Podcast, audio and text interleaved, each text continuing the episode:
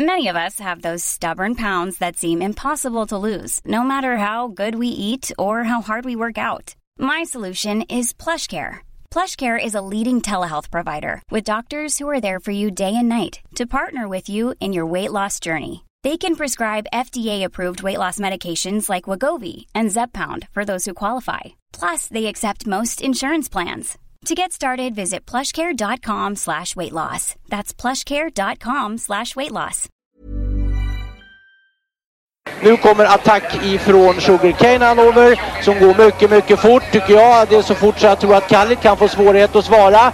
Sugarcane Hanover vänder ut och in på fältet. Startbilen är i rörelse till Svensk Travderby 1987. What the horse, what the driver, nummer ett McLobell och John D. Campbell. Resultat av tredje loppet, Elitloppet SAS första försöksavdelningen.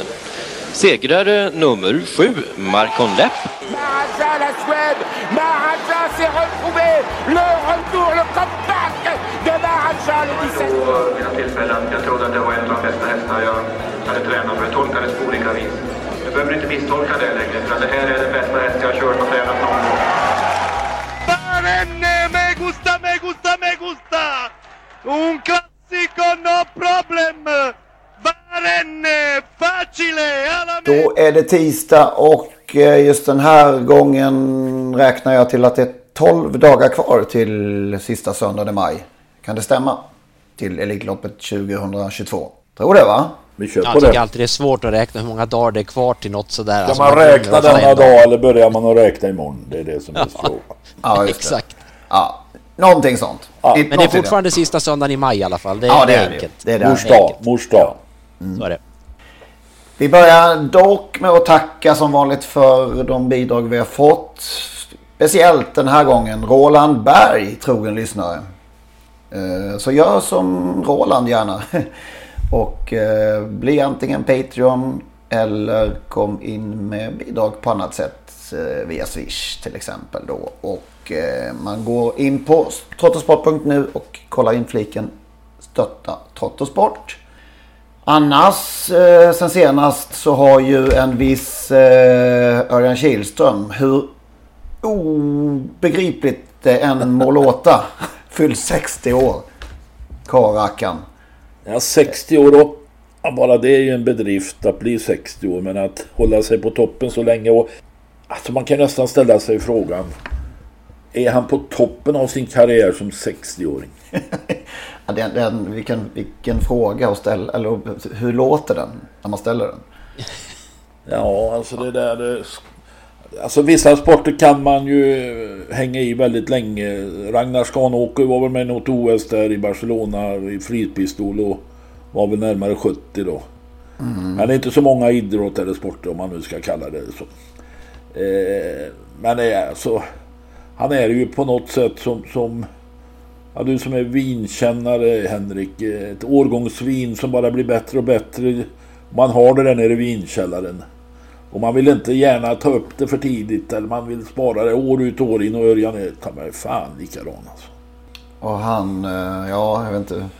Nej det är, det är fascinerande faktiskt. Eh, Och eh, som sagt, första kusk på hela Elitloppsfältet ungefär. Ja i alla fall de som kan vinna. Ja, Och han gör, alltså, klart han gör misstag och i vanliga lopp är han ju inte lika inspirerad längre men när det gäller lite större saker, lite större pengar, lite större lopp då, ah, då gör han inga misstag.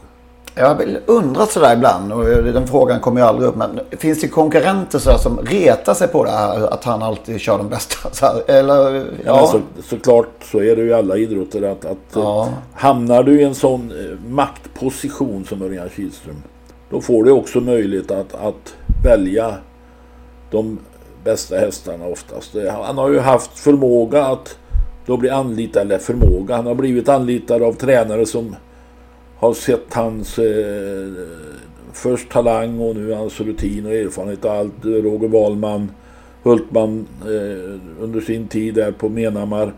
Och eh, när Daniel Redén eh, drog igång så var han ju där och nöp tag i Örjan. Det gäller att bli värvad av de bästa tränarna. Det är som i fotboll. Det räcker inte att bli värvad till Roma, då vinner man inte scudettin. Alltså, utan man måste ju hamna i Milan eller något sånt där. Nästa år alltså. Vad, eh, ja, vad, vad, det finns ju så ofantliga mängder att, att plocka ur här. Men, men eh, är, det, är det någon häst eller något lopp eller sånt där som vi ändå kan minnas extra? Jag tänker så här, Lennart han ska få berätta vad han minns här nu. Men, men det är bra så här. Han har kört in över en miljard Örjan Kihlström, så det innebär att det finns så många grejer man kan komma ihåg av vad han har gjort. Men alltså men, en miljard, det är så svårt att sätta in hur mycket är en miljard? Ja, det går... Det... Det, så det tjänar ju någon VD på Postnord på några år va? så att det, det är så svårt tycker jag. Men alltså han, bara sådär, de senaste 295 starterna han har suttit bakom en häst så har han kört in minst 100 000 i 42 av dem bara. Det är ju mm. alltså, ja. Och jag kommer inte ihåg en enda av dem. Jo, det gör jag. Men... Eh, och sen var han ju, han var ju tidig och började här hyrkuskeriet. Var en, kanske var den första egentligen på allvar. Även några hade provat innan eh, Kalle Fylking och sådär. De höll på med lite sin egen tränare. Så det gjorde Örjan också i början. Men sen tog det här över. Alltså han var ju ganska okänd 1980, eller okänd men 1985 trodde man ju inte Örjan Kihlström skulle eh, avancera till landets bästa kusk genom alla tider som många tycker. Men jag fick en liten föraning, eh, en, jag tror det var en fredagkväll på Vincennes i mörkret när han slog till i ett uttagningslopp till eh, fyraåringsderbyt, europeiska fyraåringsderbyt, Grand Prix UET med Miss Flaxy till ett högt odds. Och där på något sätt satte han stämpeln för sin egen framtid och för vad vi som står vid sidan om, stod vid sidan om, hade att förvänta oss. Vad satt han i loppet? Kan man gissa på tredje? Ja, alltså det var ju en, en passiv körning och så kom hon till slut, Miss Flaxy. Jag tror det var en Tibur-dotter. Sen har han ju ändå bytt stil med åren. Att han har blivit, naturligtvis efter vad, vilka hästar han har fått köra och sådär. Men, men det är oftare drag i högertömmen. De senaste tio åren i alla fall. Detta förbannade uttryck. Dra i högertummen. det, är precis, det är precis som det är någon form av dragkamp. Ja, Nej men alltså, alltså, Man kan sluta med det där gubben i lådan. Mm. För eh, hittar du Örjan Kihlström i vinnarrålet eller tredje invändigt. Då sitter han där av ett eller två skäl. Ett är att han har en för dålig häst för att kunna vinna på annat sätt. Två det är att hästen inte ska gå sig maxtrött det här loppet. Gubben i lådan är sedan lång tid tillbaka förbrukat. Detta Lillis-uttryck var det va? Det kanske det var. Jag tror det faktiskt. Om någon annan, om man, någon annan eh, känner sig kallad eh, för det så kan den höra av sig. Eh, det var ett passande uttryck utan tvekan på den. Ja. Nej men ja, det är alla, alla mm, tiders nästan favorithäst för mig är ju From Above. Så man minns ju såklart de här kriterie och derbysegrarna. Inte minst derbysegern där jag hade en hel del pengar på spel. Spik i sista. Mot andrahandsfavoriten då, Gigant Neo som väl var favorit i loppet tror jag. Det var långa 2640 meter där i ledningen. Men, men, Örjan ja. satt ju där. Så, var, han satt, så behövde ja. inte vara bekymrad. Nej, egentligen inte. Och From Above släppte ju sällan någon förbi sig dessutom. Gjorde han det någon gång? Ja, det är en bra fråga. Det kan ni mejla in på podcast.trottosport. Han gjorde väl ett dåligt lopp i Finland där i slutet av sin karriär. Jag vet inte hur det gick till. Nej. Sen minns man ju under sin tränartid eh, den här fantastiskt fin Mr Lacken har vi säkert nämnt förut. Uh, härlig häst med ett högt steg och uh, utstrålning. Du har inget, du har fortfarande inte kommit på något Magnus? Jo, jag, jag, det som är svårt, det som, Örjan är ju, han, han är ju ganska, jag ska inte säga att Örjan är stel, det är han ju inte, men han pratar ju på som vanligt. Men det, det man minns, jag minns mest av Örjan, det är hans eh, känslor kring Maharaja. Redan när han som treåring vann E3, det var på Bergsåker det va, och, och, och grät efteråt. Alltså han var så oerhört berörd av Maharaja och det blev han ju vid flera av segrarna med just den hästen det kommer jag ihåg. Det, det, det, var på något sätt... Redan då hade ju, även fast det är... Var det 2008 så det blev så hemskt länge sedan. Men redan då hade han ju uppnått så mycket Örjan. Men där var det verkligen känslor runt Maharaja. Och det... Att uttrycka de känslorna när man har vunnit med en treåring, när man har redan vunnit ganska många stora lopp som han hade gjort Örjan, det var ju... Det är svårt att gå förbi. Mm. Eh, då förstår man att, att en sån stor hästpersonlighet som Örjan är, han är en hästpersonlighet då var det något extra. Det fattade man ju. Och det blev det ju. Som sagt, han grät fler gånger runt samma häst. Och han kommer få gråta ytterligare gånger. Det är väl alla överens om att den som vinner Elitloppet nästa år kommer bli hans nästa gråthäst. Ja, den har vi redan utsett ju. Nej, men när du säger sådär om uh, hur han är som person och så. Jag tror inte det finns någon aktiv i, i hela travsverige som är exakt likadan framför och bakom kameran. Han, som han är i tv så, så är Örjan ju. Faktiskt. Så nej, Sen är det ju... Äkta helt enkelt. Ja, sen är det ju, den här myten kanske är krossad för länge sedan, eh, så va? men just det här om att, att det på något, någonstans, det kanske är för länge sedan i tiden nu, men det var, då sa man ju att han inte, ja han läste Kalle Anka och så åkte och körde lopp, men man märker ju att Örjan Kihlström har inte slarvat med att läsa på vad han ska göra på en tävlingsdag.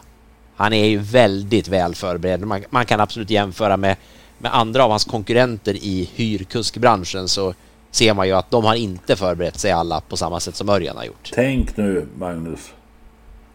Tänk den hemska tanke om Örjan skulle sitta och lyssna på detta och kommer skratta ihjäl sig åt ditt påstående. Ja, det, det, jag tänkte det vore ju jätteroligt.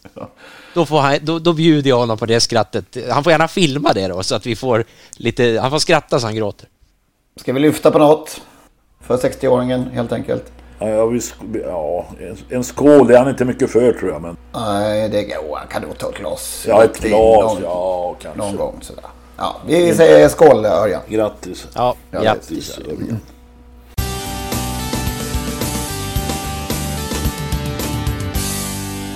Annars har vi varit i, eller vi, men uh, topphästarna har befunnit sig i, dels i Umeå kanske och dels i Köpenhamn i helgen. Men alltså det där blev var det något ju... som fastnade? Vi pratade ju om det där loppet och du dömde ut det där loppet så att, som ett grupp 2-lopp fast det är ett grupp 1-lopp. ja. ja, vi ber tusen gånger om ursäkt för detta fatala misstag att, att, ja. uh, att nedgradera Copenhagen Cup till. Det hade tydligen gått tillbaka i år då till uh, grupp 1-lopp. Ja. Det var ju många grupp 2-hästar med i och för sig. Men alltså på förhand var det ju ifrågasatt lite grann så här, stjärnstatusen var låg. Men det blev ju ett jäkla rivigt lopp. Och det, mm. det trodde jag faktiskt på förhand. Det var på förhand ett småtrevligt lopp med inga, ingen direkt stor favorit, ingen stor stjärna. Därför blev det ett spännande lopp att titta på. Många kände sig kallade att de, delta ja. som det brukar heta. Verkligen. Till Magnus favorituttryck. Ja.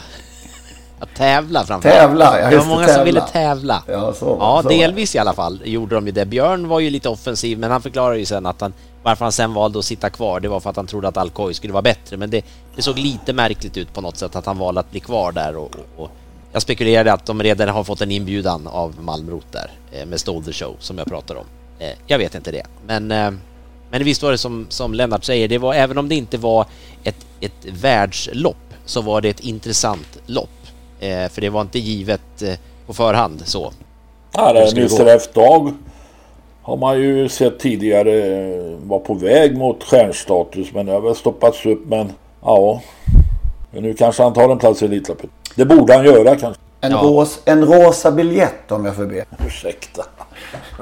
ja, det, Förlåt. de siktar ju på Sweden Cup men Malmrot lät ju som att eh, de är välkomna till Solvalla, sen får vi se vilket lopp det blir och då menar han inte att han skulle neka dem att vara med i Sweden Cup utan det kanske till och med fanns en öppning för Ja det finns ju några platser lediga.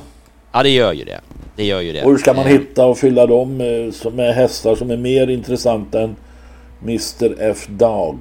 Ja det kan bli nog så svår nöt att knäcka. Eller så löser det sig.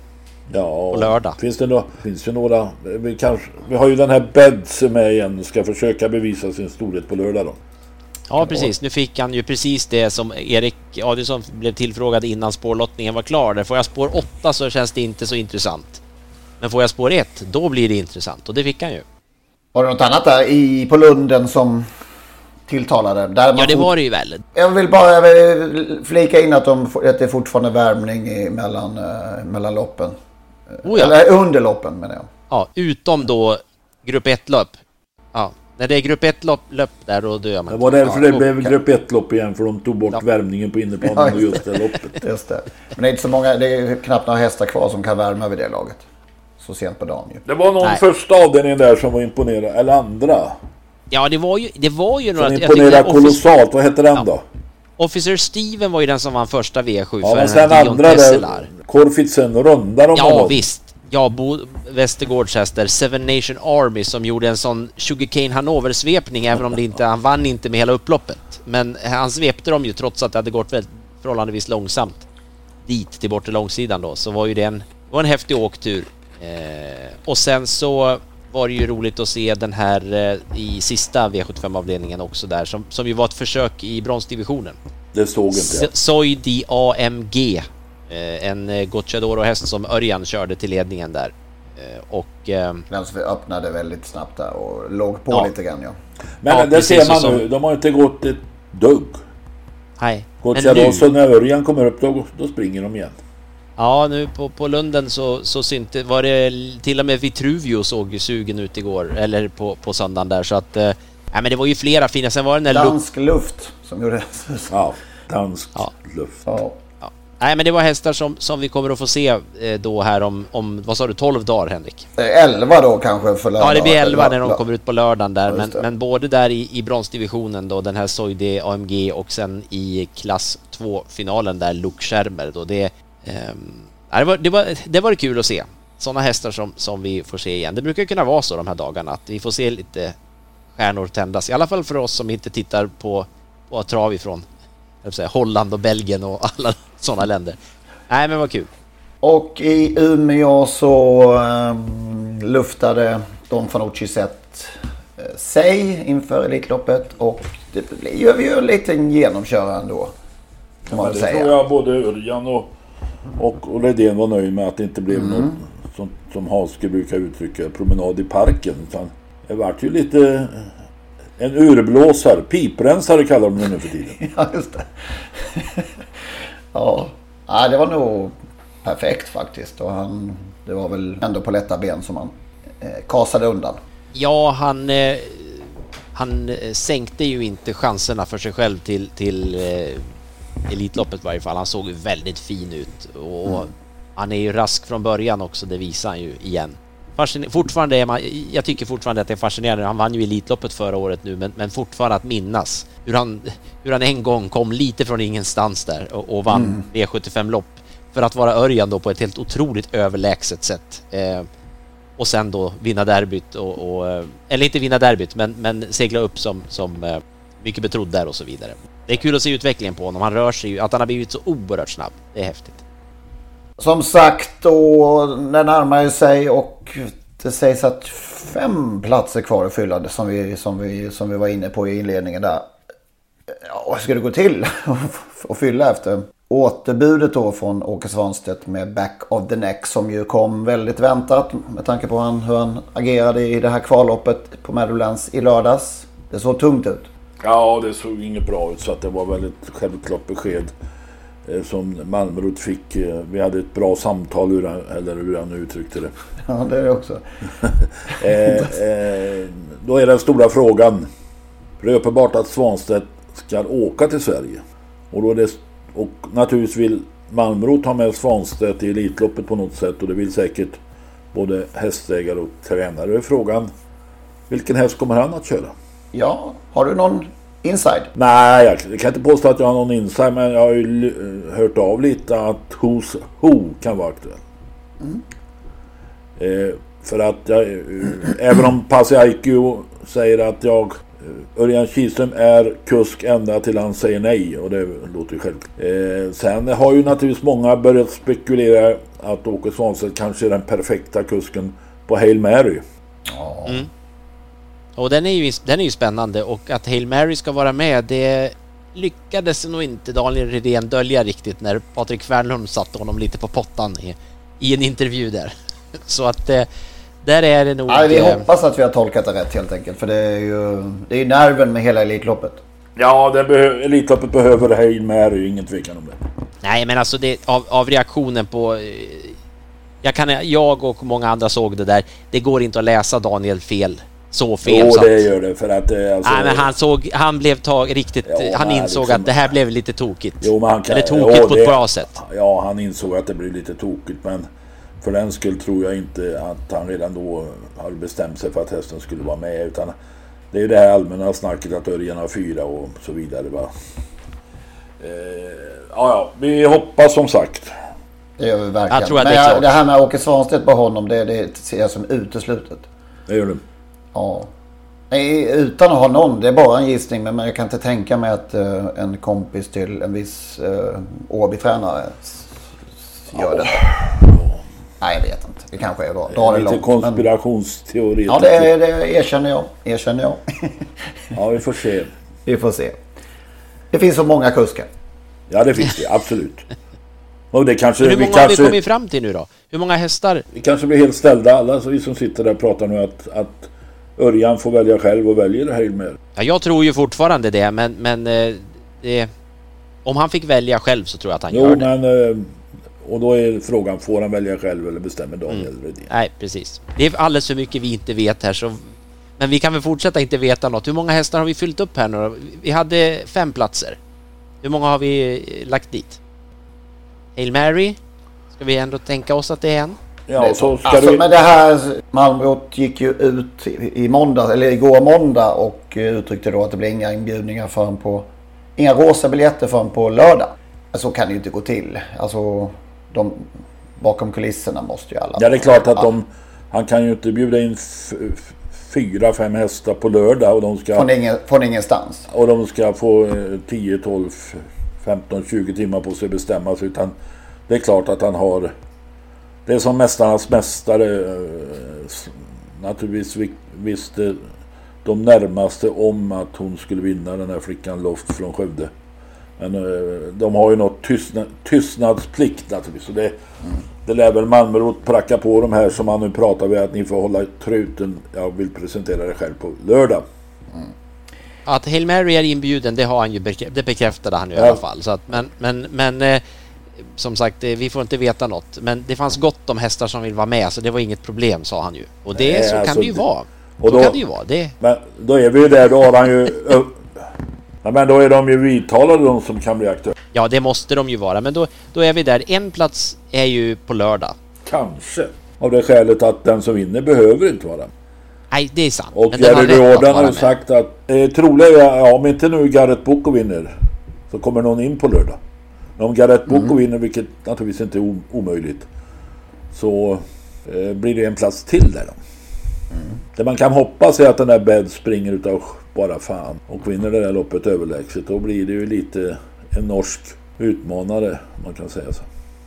Har vi sett honom ha något invändigt spår i starterna i USA? Hur har han betett sig då? Du som har kollat lite Magnus. Alltså, jag, jag, det har varit, slumpat sig så att när jag har kollat andra hästar i USA så har Beads varit med i varenda lopp nästan och han har varenda gång galopperat då. Så att jag har inte specialstuderat honom från innerspår men han har alltid felat när han dykt upp i lopp som jag har sett. Så att det, det, det är det intrycket han har gett även här i, i Sverige då. Erik menar ju på att han stressar upp sig när han är långt ute på vingen. Ja, jag menar det. Men det, det, det måste vara Eriks uppfattning givetvis eftersom det är bara det de, han har erfarenhet av. Men, men eh, ja, det verkar ju vara en väldigt knepig häst. Jag hoppas själv på Tycoon Conway Hall för då får vi den andra 12-åringen i Elitloppets historia. Just det. Vi hade ju faktiskt eh, den lilla vinkeln här på det hela att Tycoon Conway Hall skulle kunna bli den äldste i eh, loppets historia. Men då hade vi glömt bort fanskapet spring, springer om. Som ju för några år sedan. Så får du den inte säga om härliga- den är fin. Nej, den härliga springer om. Men vi, vår vinkel sprack ju helt enkelt. för Dan Widegren ju, gick väl till final till och med va? Ja, jag tror det. Ja. Som Måste vara den äldsta danska hästen som har varit med då. Ja, det kan man ju säga. Men, Det var kanske det vi trodde och tänkte. ja, men det, alltså där är ju målfoto. För Friske Fraser var faktiskt med som 11-åring. Eh, Precis. Ja, och han var med, var han med som 7, 8, 9 och 11-åring. Nej, Det var 10. så alltså. Nej, 10-åring. Eh, han var väl fyra när han var 10 då va? Ja, just det. Och då mötte han bland annat de här.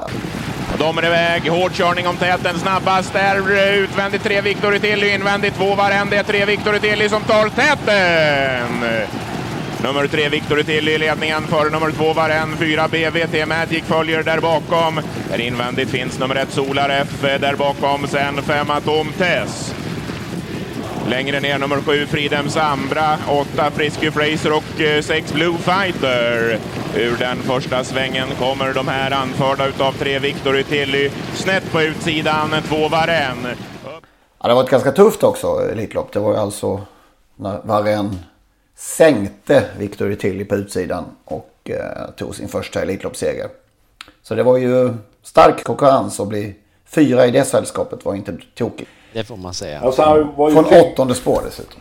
Fyra både som 10-11 år och fyra som åttaåring och trea som sjuåring. Han stod över som nioåring. Varför gjorde han det? Undrar man då. Ja, En annan som var med som 11-åring och hon blev tvåa var ju Francis Bullock. Och då undrar jag, alltså det blir ju lite, man blir fundersam. Varför var hon med som 11-åring? Fanns det ingen gräns förstod man på den tiden som där de inte fick tävla mer än 10 år? ja just det på den tiden. Ja, för nu är det ju det fortfarande va. Även om Hing- Hingstar och Ja, Wallacker de får, de får tävlar till på. 15. Ja. Hon vann ju 53, inte 53 andra året alltså som åttaåring. Och var med 56 när hon var 11 och då mötte hon Shelly Nott. Den fantastiska Shelly Nott. Som vann båda heaten till 1,25 och 1,24 och, fransoserna tyckte det var ofattbart att hon kunde ge så mycket. 1,25 och 1,24. Francis Bulwark blev då tvåa totalt. De möttes samma hästar i två hit och blev det olika vinnare så blev det då skiljehit. Victor Tilly var med som 11-åring. Ja, han var ju med en rasande massa år. Men si- sista året där med Erik Adielsson i, i sulken va, när han blev påkörd. Var det, blev, var det inte det? Han gjorde sin femte start som 11-åring. Det är det Elitlopp. 2006. Det är Elitlopp som han hade vunnit då väl år 2000 då. Men Sante slår ingen. Han får vara med från att han var fem år. Alla år fram till han till och med 11 år. Äldsta vinnaren då? Det är inte så länge sedan. Nej, den kan du. Timo K som tioåring ju. Med Björn Goop. Skell vann i det lopp som Bold Eagle var jetfavorit i. Det finns ju hästar som har gjort debut i Elit- Elitloppet som 11-åringar. Jens Protector, norske Jens Protector med Tryggve Diskerud. Gjorde sin enda start i Elitloppet 1960 som 11-åring. Lotus, Knut, Kurt Lindblom var det väl, 1962, sexa i finalen. Gjorde sin enda start i Elitloppet som 11-åring. Nu kan jag vara ute och segla fullständigt här. Men springer om var han med innan, innan han var 12? Nej, det, var, det kanske var debut där ja. Jag tror faktiskt det. Men, eh, vi får kolla upp det och eventuellt klippa bort det.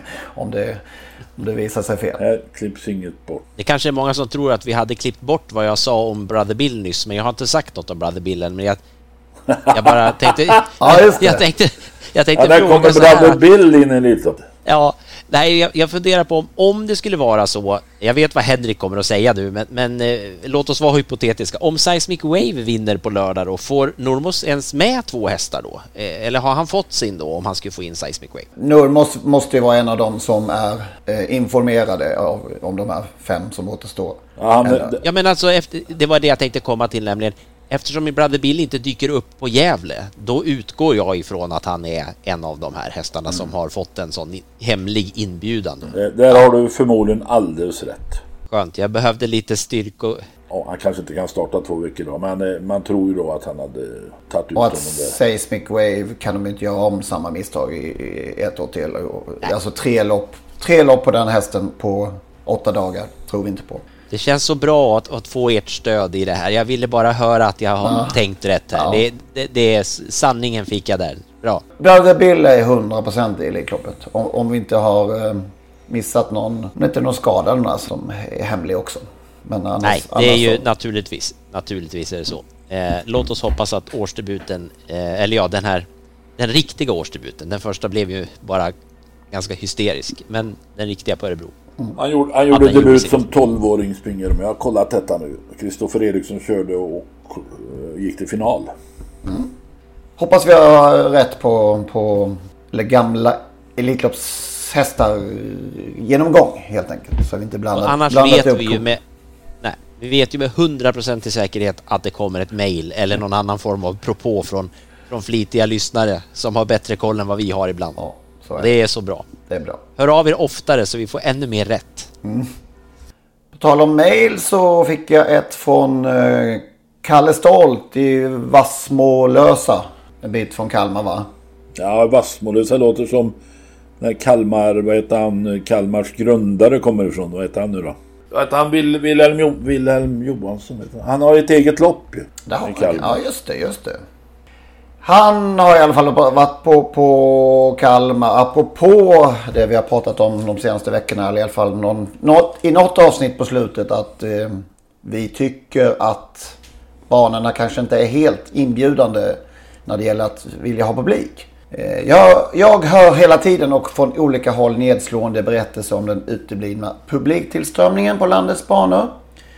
Eh, och som övergripande bild är det nog både sant och riktigt. Gamla stängsel, band och skyltar med stängt som vi har pratat om.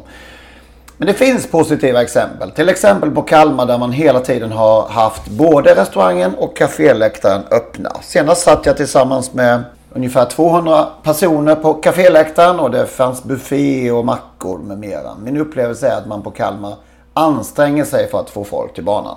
Och väl där det, finns det alltid ett gäng spelvärdar närvarande som hjälper till med spelet. Ingen lucka öppen dock, säger han. Mycket bättre än både till exempel Jägers eller Axevalla som jag också har besökt. Jag var på Axevalla förra tisdagen.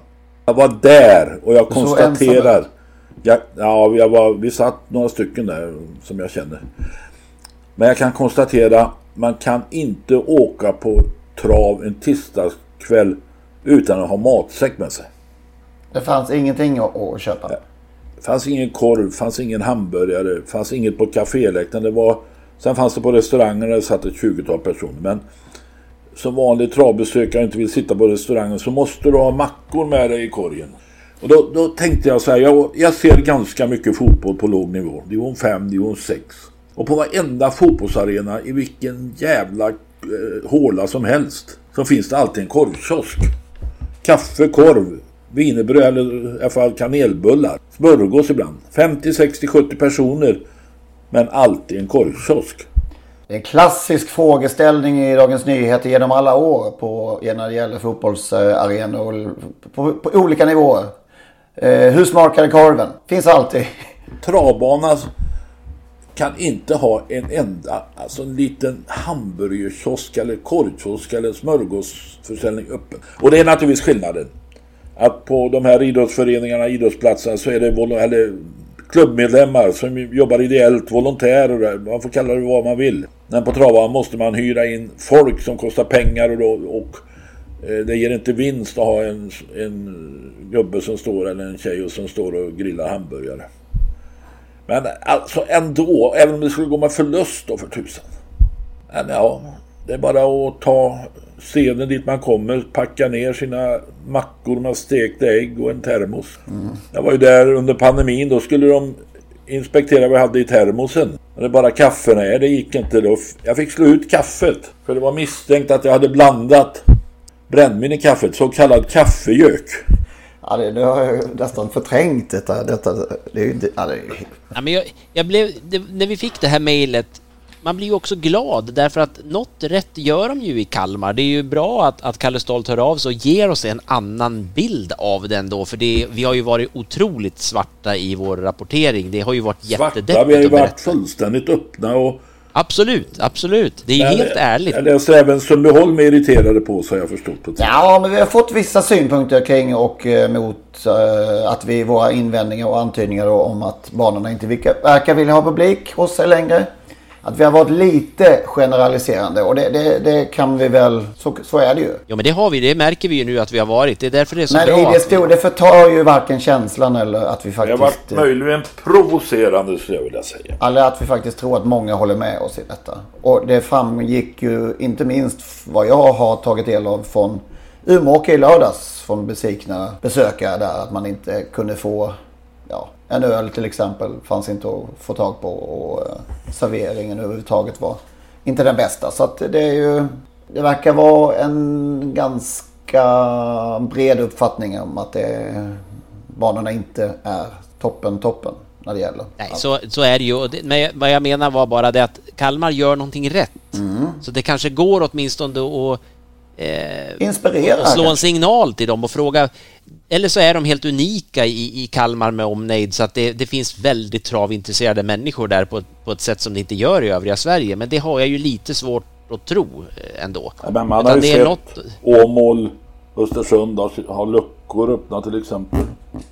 Eskilstuna ska vi nämna då också. Ja, det har rätt i naturligtvis. Så att det, det, finns säkert många som försöker men det är de som inte försöker som gör att den bilden blev väldigt mörk. Ja, nej, det, så är det ju. Och, och, just det där med att, att det, är inte, det är inte nattsvart så tillvida att om man gör rätt så ökar man åtminstone chansen att få dit folk. Och det låter ju trist när man har sitt, sin största dag för året som man hade i, i Umeå där och, och så många är besvikna över att det, det inte finns det man kanske kan då som, som Lennart säger förvänta sig att det ska finnas då. Eh, det, det är ju lite märkligt och det, det orsaken, alltså vad det beror på att, att då vissa banor inte har större ambitioner, om de har gett upp som vi har varit inne på tidigare och så. Det är ju jättetrist men jag blev, jag blev ändå lite glad av Kalle Stolt där ändå. Eh, ja, verkligen.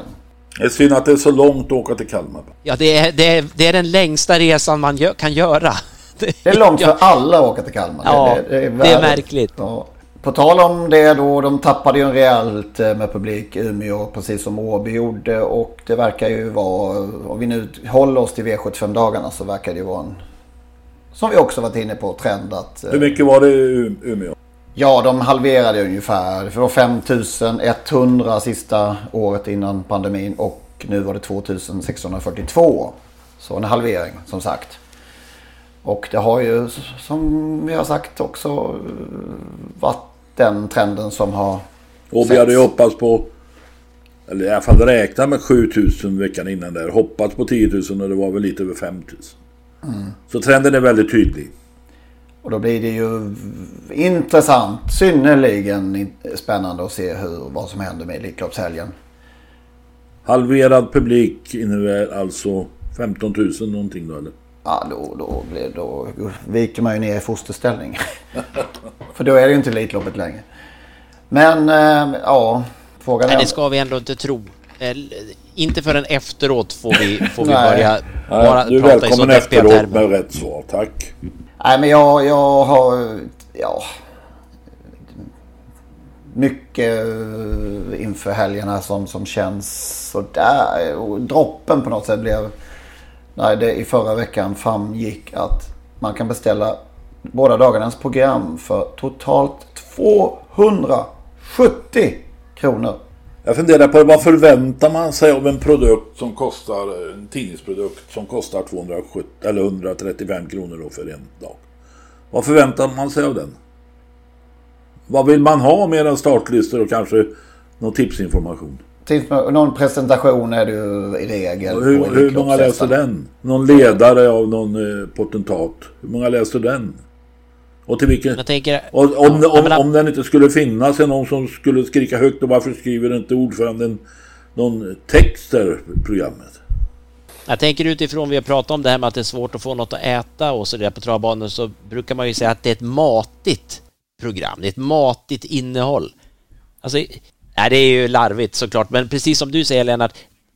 Ja, ja det är fullmatat och så vidare. Men, nej, men det är precis som du säger Lennart. När man sätter en sån där prislapp på någonting då skapar man ju också förväntningar. Ett gratisprogram kan du näppeligen skälla på för det kostar dig ingenting. Men pröjsar du 100 spänn plus 35 kronor i porto då pratar vi om att du vill ha en, en rejäl trycksak ju, en, ett, ett magasin. Någonting som... Jag vet inte. Ja okej okay, att man får ett magasin, men vem vill ha ett magasin? Nej, och det är näst, då är nästa fråga, vem, vem vill ha det? Vill, är det här en efterfrågad produkt överhuvudtaget? Att, att man ska få ett eh, jag, jag var inne direkt på det, men gud vad kul, nu kan du beställa programmet. Det, det här ska jag göra och sen när jag såg att det kostade 270 spänn, då är det ju billigare att skriva ut grejerna själv. Dessutom riskerar man ju med tanke på postgången nu för tiden att det inte kommer förrän på måndagen. Det är sant. Det har du alldeles rätt i. Det är mycket oromantik nu kring helgen här. Det, här håller du till för om du, om du går hit så kostar det 1600. Bestämmer du dig för den här platsen då får du betala 1200. Och på den här uteläktaren betalar du, nu, jag kommer inte ihåg nu vad man skulle betala för den här platsen. 500 kanske. Och här beställer du program då för 270 spänn. Ja, men all eh, spontanitet är liksom helt bortblåst.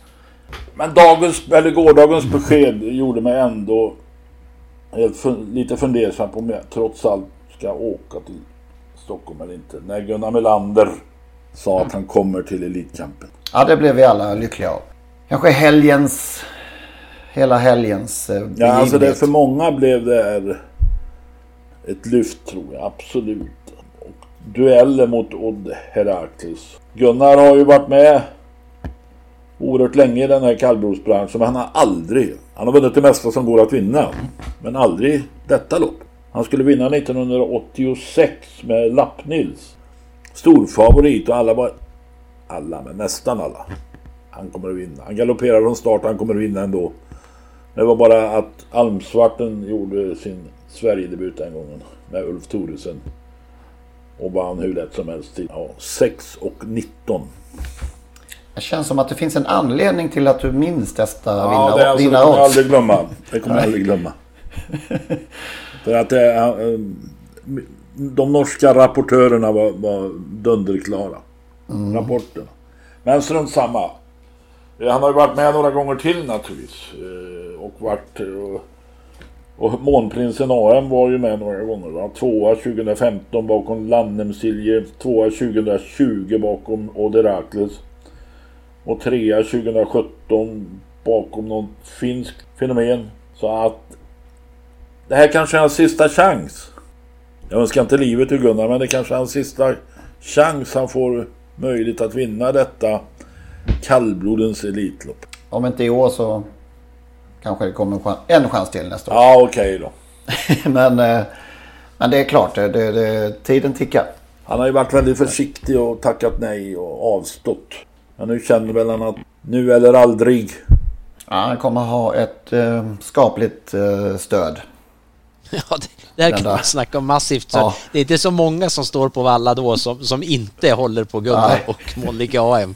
Det kan man vara säker på.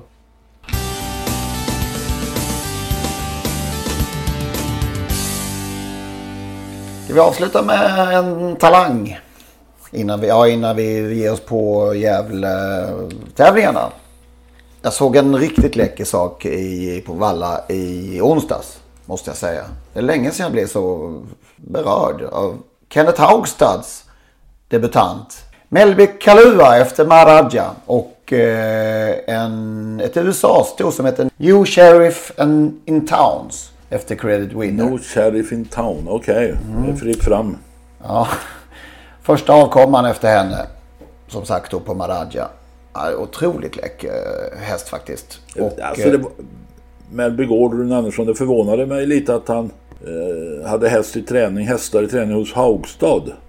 ja, Han sprider ut dem i och för sig, men han brukar hålla sig till de mer kända namnen. ja, kul för Kenneth. Jag blev glad över både hästen och eh, att han fick få ha en sån fin häst. Spurtade ner det från, jag tror han satt i tredje ytter eller någonting och, och eh, gick på på sista bortre och studsade förbi på lätta ben över upploppet. Så den vinner nog ett och annat lopp till. En besvärlig häst eh, berättade Kenneth i vinnar segerintervjun där. Och att eh, hyllade skötaren då också som, som hade gjort jättejobb med hästen. Det var ju ingenting man riktigt såg i loppet att det var en besvärlig häst va? Verkligen inte. Nej, det såg väldigt eh, kontrollerat och... Var rakt och fint och som Ja. man aldrig hade gjort något annat. Så det kanske är så kallad löphäst då. Men Ja, det, det. det, det var ju ingenting man kunde ha listat ut, tycker jag. Nej, nej, jag håller med. Ja, men att vinna åkande så där, det måste ju vara... Åh, det där är en dröm jag har. Jag kommer aldrig att få uppleva den tror jag. Men... eh, Att vinna åkande. Framförallt inte med en debutant på Valla. Börja med att ta Men- amatörlicens. Ja, det, det är en lång väg dit. men ja. men eh, nej, kul, jag håller med. Riktigt eh, kul häst att se. Det bär alltså av till Gävle och den här sista eh, tävlingsdagen inför Elitloppshelgen. Och en direktplats då i Prins Daniels lopp. Som sagt, tror vi att den här... Det är omöjligt att tro någonting, men, men eh, att Beats... Ja, det är helt omöjligt att tro någonting om detta. Ja, det är det faktiskt. Jag, jag tror han måste ju vara väldigt bra för att slå Brambling. Och då har han definitivt förtjänat en plats i Elitloppet. Men jag, jag tyckte ju Brambling såg så ruskigt fin ut på Värmo. Sen blev ju precis allt fel där eh, i loppet istället ju. Men eh, han såg så jättefin ut och sen den där årsdebuten eh, på Färjestad på näthinnan också. Det, Ja, jag tycker det är lite av en ny häst i år. som han, sättet han rör sig och spänstigare på alla sätt. Men nu är det ju ruttet spår för honom igen här. Han är ju inte snabb ut speciellt så att han, det luktar ju bekymmer igen faktiskt här. Ja, det finns inget spår jag tycker så illa om i autostart som spår 6. Sju är bättre alltså? Ja, jag ser att det, det, är, men det är ett mittemellan-spår 6 man, man, man blir frestad att prova. Nu hör ni, jag som aldrig har kört ett lopp, men, men man ser, många är ändå frestade att prova. Tre, tre men det blir sämst, ofta fel. Tre är sämst ändå, det spelar ingen roll. Det blir alltid fel från sport 3. Om du inte har Ja, jag litar på dig. jättesnabb Du är, du är svensk mästare i alla fall. Ja, jag har inte ens spår suttit och sex. kört. Så att... Springspår i voltstart. Springspårskungen. Kungen, ja. Herregud. ja, det är ju rivigt lopp här men, men det, ja, det är, vi får se. Låt oss hoppas att Gareth Boko vinner så att det inte blir någon mer sån där i Elitloppet. Du vill inte ha med, med Million Dollar Ryan för åttonde Ja, året i alltså, rad? får vara med vilka som helst men... Ja. I övrigt... Ja, vi- i övrigt ja. Äntligen! Ja, för nu Har ni händer pratat grejer. färdigt om era Elitloppskandidater? Ja, för nu, nu Som smäller jag har väntat på denna häst. Ja. Alltså vecka ut och vecka in i kallblodslopp i V75. Men varför är aldrig min häst med? Lysjö Kasper. Under fyra års tid har du väntat, Ja, typ. Lysjö Kasper. Kristina Larssons oerhört läckra kallblod Lysjö Kasper. Ja, ni vet ju vem Kristina Larsson är. Uppfödare till vad de nu heter. Butterfly... Vad heter hästen? Butterfly Flip. Ja, Flippan. Och nu Lysjö Kasper. Äntligen. Men nu ska hon inte köra själv Kristina. Carl-Johan Jeppsson får alltså förtroendet. Ja, och då... Alltså det, Ja, det- Var ju, det var ju skit tycker jag. För att om Kristina hade kört så hade han blivit streckad på 3%. Nu blir den streckad på 10-12. Den är startsnabb. Den håller ledningen hur lätt som helst. Och den fick stryk av Volt senast, nummer 3 i detta loppet. Men det är revanschens dag på lördag. Mina damer och herrar, kom nu ihåg vad jag säger. Och mina kamrater som sitter och pratar tillsammans med mig. Det här loppet vinner Lysjö Kasper V75 4 nummer 1. Ni är välkomna att swisha på måndag. Ja. det gör vi så gärna. Det var den snyggaste införsäljningen av ett, ett streck. eh, Det gör man aldrig, nu klickar man ju. Men det var äh, snyggt insålt. Och skriver därmed in sig i Gunnar Wallbergs minnesloppssegerlista. Ja, det var inte vem som helst. Nej, Han vann Storchampionatet, Sweet Yankee bland annat. så där. Och var först att köra över under 30 med någon kallblod om jag minns rätt. Solels kanske. Då ska jag vara PT här och sån här... um, Hur går det till? Hur ska det gå till när han vinner? Det sa jag Ja. nyss om du hade lyssnat. Det är spets och slut alltså? Ja, ja, den håller ledningen hur lätt som helst. Okej. Ja, ursäkta. Jag missade det. Ja, det gjorde du. Ja. Finns det någon lika klar? Något annat lopp? Nej, det kan jag ju inte efter det här då, från Lennart. Svårt att det, kan, ju- det kan det helt omöjligt göra. Jag tror ju jättemycket på Brambling trots Jag detta då inte på med startspår. de där jävla Elitloppshästarna. Nu är vi... Alltså detta är STL. Ja, just det. Du sa V75 dagar nyss Henrik. Ja, förlåt. Ja. Bramling, något mer i något annat lopp? Ja, jag nöjer mig med, med min lille Kasper. Ja, jag, jag sticker ut hakan och säger att jag, jag, jag tror att det kan bli en eh, sån här jättepott till, till Solvalla faktiskt. Jag tror att det inte blir så där jättehög utdelning den här veckan heller. Då, då vinner min Kasper till ingen nytta. Nej men du gör som man, du får spela flerbång som man brukar säga. Man kämpar vecka ut och vecka in och aldrig får in sju rätt och så sitter det en snubbe och säger att man ska spela flerbång. Ja, den är... Ja. Nej, det, man ska sätta en V7 först innan man kan ge sig på nästa steg så att säga. Ja så är det. Det är dumt och första gången jag fick in sjuan fick jag in den tio gånger. Så Det, det är en svår början. Det är svårt. Apropå STL så har ju då, eh, läste vi dagarna här att Travånden går in som huvudpartner till STL. Hur låter det? ja, hur låter det? det därmed är ju stor del av travrondens trovärdighet när det gäller bevakning av just V75-dagarna som bortblåst.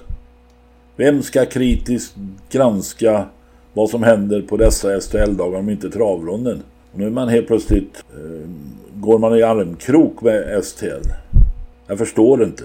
Är det som om Dagens Nyheter eller Aftonbladet skulle vara huvudsponsor till eller huvudsamarbetspartner med Allsvenskan? Ja, typ. alltså man får skilja på sponsorer tror jag och, och ja. samarbetspartner. Men det är klart att, att, att de här kvällstidningarna eller Dagens Nyheter de, de sponsrar väl på olika sätt och får skyltar i, och biljetter i, i gengäld. Men samarbetspartner är något helt annat i, som jag upplever. Jag är förvånad. Ja.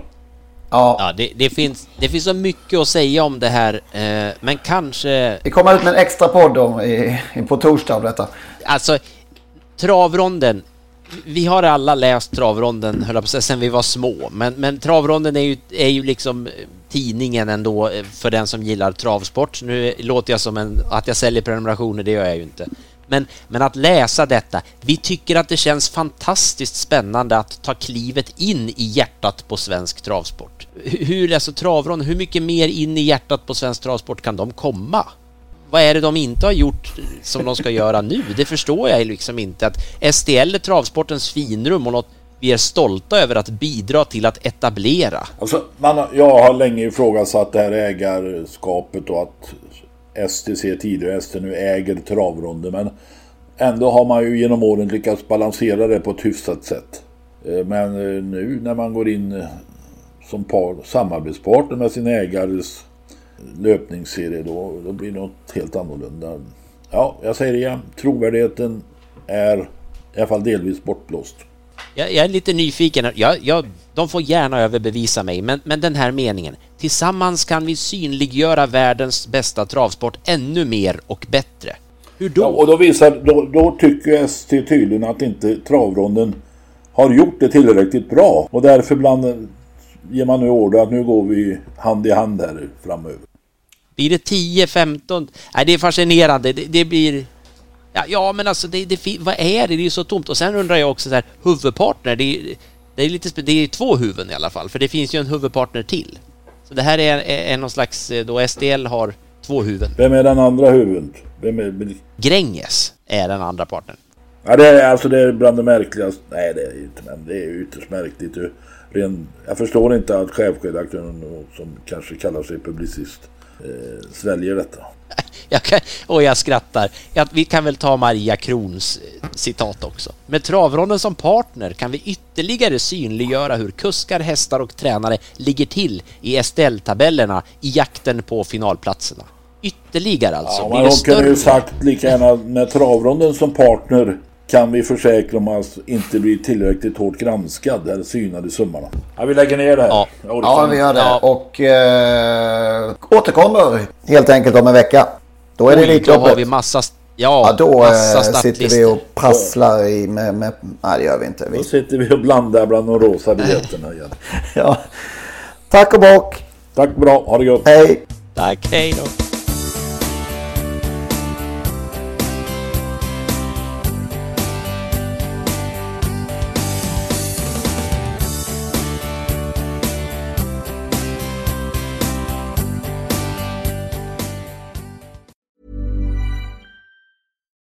Deserves the best, and there's no better place to shop for Mother's Day than Whole Foods Market. They're your destination for unbeatable savings, from premium gifts to show-stopping flowers and irresistible desserts. Start by saving 33% with Prime on all body care and candles. Then get a 15-stem bunch of tulips for just $9.99 each with Prime. Round out Mom's menu with festive rosé, irresistible berry chantilly cake, and more special treats. Come celebrate Mother's Day at Whole Foods Market.